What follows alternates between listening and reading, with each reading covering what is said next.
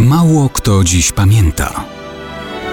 Datownik historyczny prezentuje Maciej Korkuć. Mało kto dziś pamięta, że 1170 lat temu wikingowie najechali Irlandię i zdobyli Dublin. Grzeczni nie byli.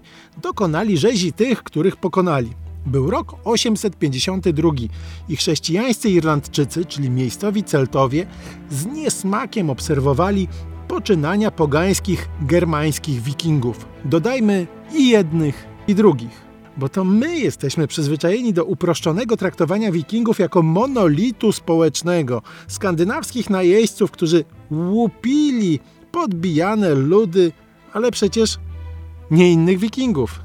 A tutaj niespodzianka.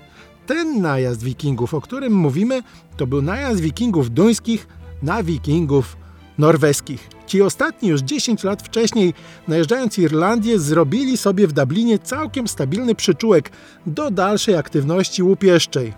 Początkowo w IX wieku tylko norwescy wikingowie nękali Irlandię, ale stopniowo coraz częściej zaczynali się Zieloną Wyspą interesować Duńczycy.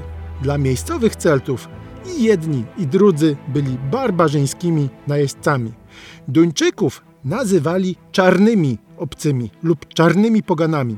Norwegów odpowiednio tytułowali białymi obcymi. Kiedy zaczęli się wybijać jedni z drugimi, Irlandczycy mogli się tylko cieszyć. Zajęci sobą nie mieli wystarczająco czasu na rabunek miejscowych. W rocznikach ulsterskich o najeździe na Dublin w 852 roku napisano więc że, cytuję, czarni poganie przybyli do Dublina i dokonali wielkiej rzezi białych obcych. Splądrowali warownie, zabierając zarówno ludzi, jak i skarby. Koniec cytatu.